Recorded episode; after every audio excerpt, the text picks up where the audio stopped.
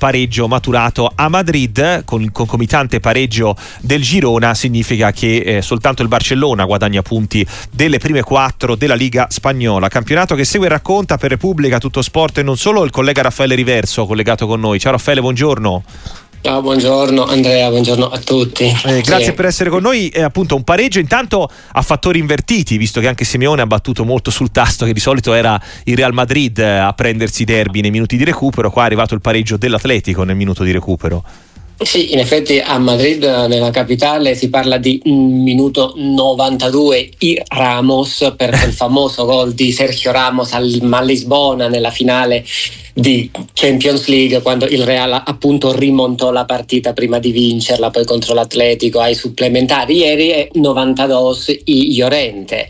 Eh, un, un, ex tra, tra, ma tra l'altro che ha esultato anche perché ormai ha addosso i colori colcionero se uno dei più gagliardi guerrieri del Ciolo e sì è stata una partita che è cominciata addirittura prima quando Vinicius si è fatto male. Vinicius si è fatto male alla cervicale, ha avuto dei problemi e non è potuto essere della partita. Però il Real Madrid quest'anno ha dimostrato di poter fare tranquillamente di necessità virtù ed è proprio questo secondo me quello che disturba, che infastidisce di più Carlo Ancelotti, il fatto di una squadra che deve rinunciare praticamente ai suoi primi tre centrali, giocare ieri con Naggio e con Carvajal che all'ultimo minuto perde il suo, il suo leader d'attacco e che comunque riesce a stare davanti, riesce fino a due minuti dalla fine dei minuti di recupero a battere battere l'Atletico Madrid, poi viene raggiunta e deve anche sentire comunque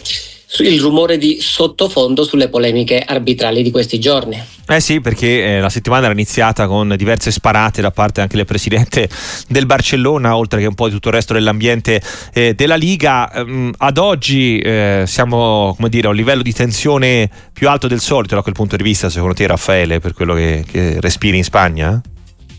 In questo momento è una condizione che riguarda molto di più il Barcellona che non il Real Madrid, così come nelle polemiche passate il botta e risposta era anche quello delle frecciatine. Questa volta è, è la, quasi sempre la risposta di Ancelotti o del Real Madrid è per smontare, non per accusare gli altri di essere invece i favoriti. Eh, il Girona che è stato penalizzato secondo me ieri il gol uh, di uh, Savic dell'Atletico Madrid si poteva anche annullare perché è vero, è vero che c'è Saul che disturba Lunin. Molto più discutibile invece la decisione di annullare la rete di Yangel Herrera al Girona contro la Real Sociedad quando veramente il VAR, il VAR ribobina dietro fino a 40 secondi per scovare un fuorigioco di Savigno che viziava l'azione quando durante quei 40 secondi il Girona ha perso anche il possesso palla quindi sai lì sì che c'è qualche polemica ma il Girone è sempre molto educato nelle, nelle sue proteste. reazioni sì, sì sì nel senso che comunque è cosciente che sta facendo una grandissima stagione e non vuole concentrarsi su questo tipo di aspetti. Eh, con Raffaele Riverso stiamo ripercorrendo quello che ci consegna l'ultimo turno di Liga Spagnola con appunto il testa a testa Atletico Real e il pareggio, eh, Girona che rimane a meno 2 quindi dal Real Madrid a più 6 sul Barcellona, Atletico Madrid che poi sarà rivale così come il Barça eh, delle italiane in Champions, una con l'Inter, una con il eh, Barcellona. Diciamo che anche la partita di ieri, mh, mm, a maggior ragione per l'emergenza totale che continuavi a ci- che citavi giustamente per l'attacco del Real Madrid conferma eh, che questa squadra può serenamente aspettare anche se davvero poi arriverà questa fumata bianca con Bappé visto che intanto ha imparato ampiamente a giocare anche senza un attaccante centrale di, di alto livello? Sì, no, sicuramente per quello che fa al calcio spagnolo e alla Liga spagnola continuerà, è anche vero, ed è proprio il Real Madrid di due anni fa, quello della quattordicesima Champions League, che ci conferma che a determinati livelli i dettagli, i più piccoli dettagli fanno la differenza.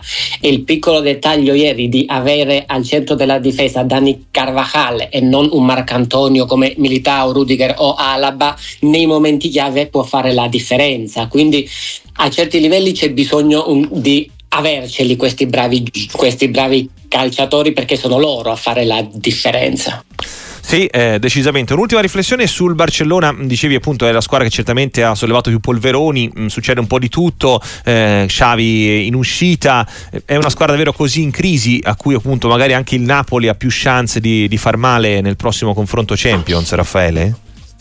Nell'ultima partita devo dire che eh, sfortunatamente per i tifosi del Napoli ho visto un piccolo cambio. Nell'ultima partita contro l'Alaves ho visto un Barcellona compatto che non vedevo dalla scorsa stagione.